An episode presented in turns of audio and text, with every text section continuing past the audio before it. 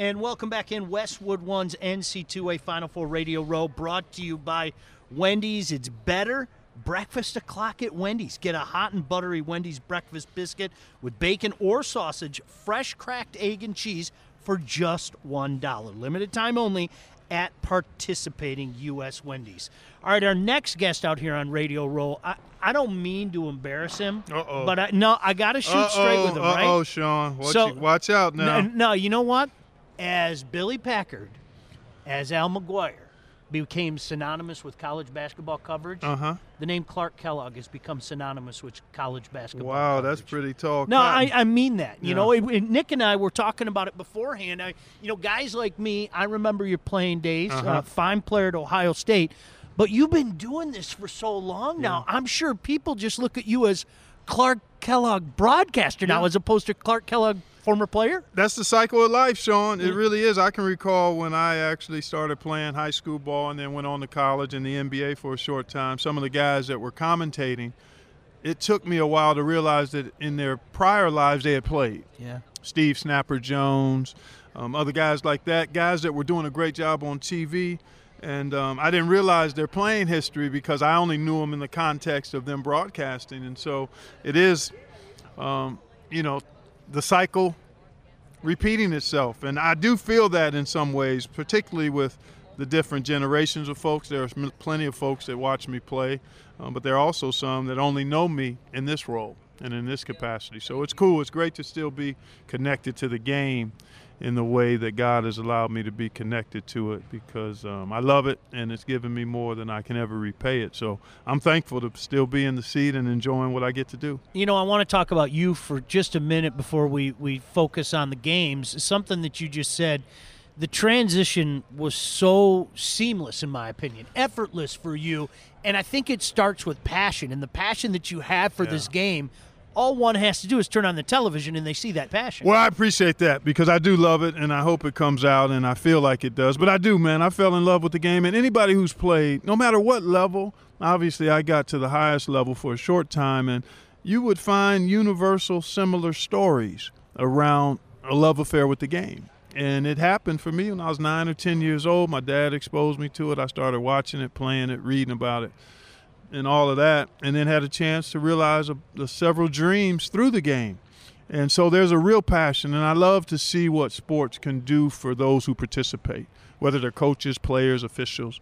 There's just some really valuable lessons that you can learn for life through sports participation. Not only is it fun, but it teaches us and it connects us, and that's part of what is is so magical and special about it. I mean, there are other big, there are bigger things in the world, but when you think about what sports can provide and what it can mean to an individual's journey, man, it's um, it's special. So I, I, I'm grateful that I'm connected to it. I've loved it for a long time, and I still get to be part of it. Isn't it amazing, though? Uh, Clark Kellogg, again, kindly joining us. You see him all over the place, predominantly, of course, CBS. It was funny, the first day of the tournament I'm watching, I'm seeing you and the Jet up there. Remember him perfectly at North Carolina. Yeah. Charles. Yeah. And, and it's funny to hear you talk about it because you know what? That's my youth, watching you guys Wow. play. Yeah. And, and, and, you know, the, all the runs that, you know, Kenny made at Yeah. North Carolina, what Charles did at Auburn. Do you guys ever sit back and go, how the heck did we end up here? I No, mean, I think there is some of that that goes on. I mean, we're grateful for having been able to achieve dreams in the game. Yeah. And we were talking about it. You know, this was the 75 year anniversary of the NBA, and Charles was selected as one of the top 75 players in the history of the league, and how emotional that ceremony was for him personally, but it was for all of us who are part of that fraternity. I watched it at home in Columbus, Ohio, with my wife, who's a diehard basketball fan and sports fan, and um, we were in Cleveland for the 25 year, the 50 year celebration, and um, seeing those guys in those leather jackets and all of them, pretty much all of them were there back then. But just, I think Kenny mentioned that there have been 5,200 NBA players in the history of the league, and then you think about. You're one of those guys, and then you see the 75 that were selected, guys that you actually played against or watched or idolized and realize that it's a special, special fraternity. So we do talk about it a little bit, but I try to stay focused on the present, Sean. Um, it's nice to look back and think about it, but I really try to find great joy in what's right there with me presently, and then hopefully there'll be some more special moments in the future. This is a beautiful Final Four. I mean, perfect segue. I mean, this really is. Oh, what yeah. more could Coach K's last run, Oh. NC Duke first time. You got Villanova and Kansas kind of waving their hands, going, "What about us?" Yeah. You can't ask for much more in this. Final No, man, this tournament always delivers, Yeah, and you just the surprises come, the um, great stories are revealed and discovered on the court, off the court, and then you think about the stature of these programs, the stature of the coaches, the quality of the players, first time occurrences in, in, in, a couple of different ways in terms of Duke, Carolina playing. I mean, there's just, again, you can't make this stuff up, and um, the tournament always delivers. And I think we'll have games that are worthy of a Final Four. I think all these teams are going to play at a high level, and the teams that move on to play Monday night are going to have earned it. And we'll be in store for, I think, um, a really good Saturday and a really good Monday as well.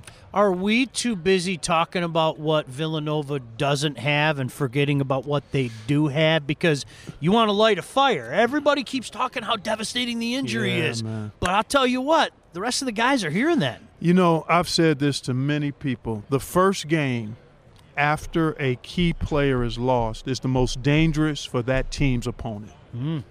In part because of what you just said.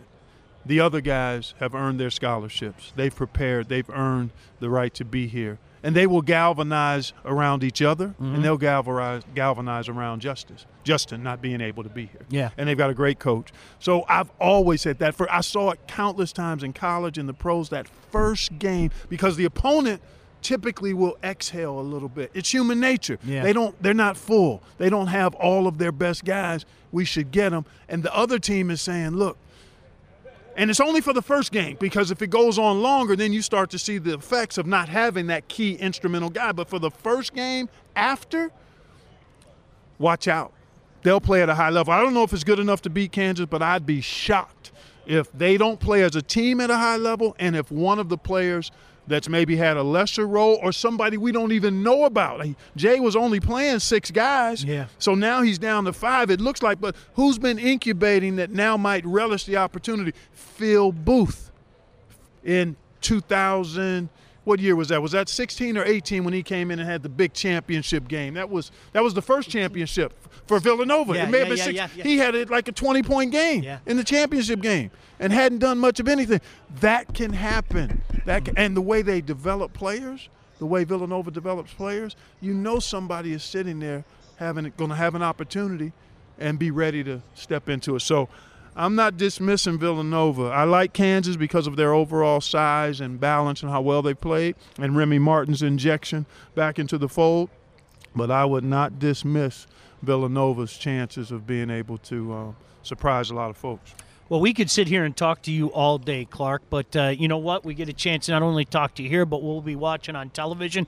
Big fan. You do such a great job. Thank such you. a classy guy. Guy looks like he can still ball too. If Ah, he's no, I know I can't. I he know I looks can't. like he can still ball. But no, Clark, really appreciate My your time, man. Sean. Thanks for Great joining to be us. with you, man. Appreciate it. Thank you. Clark Kellogg kindly joining us here. Radio Row, 760 WJR.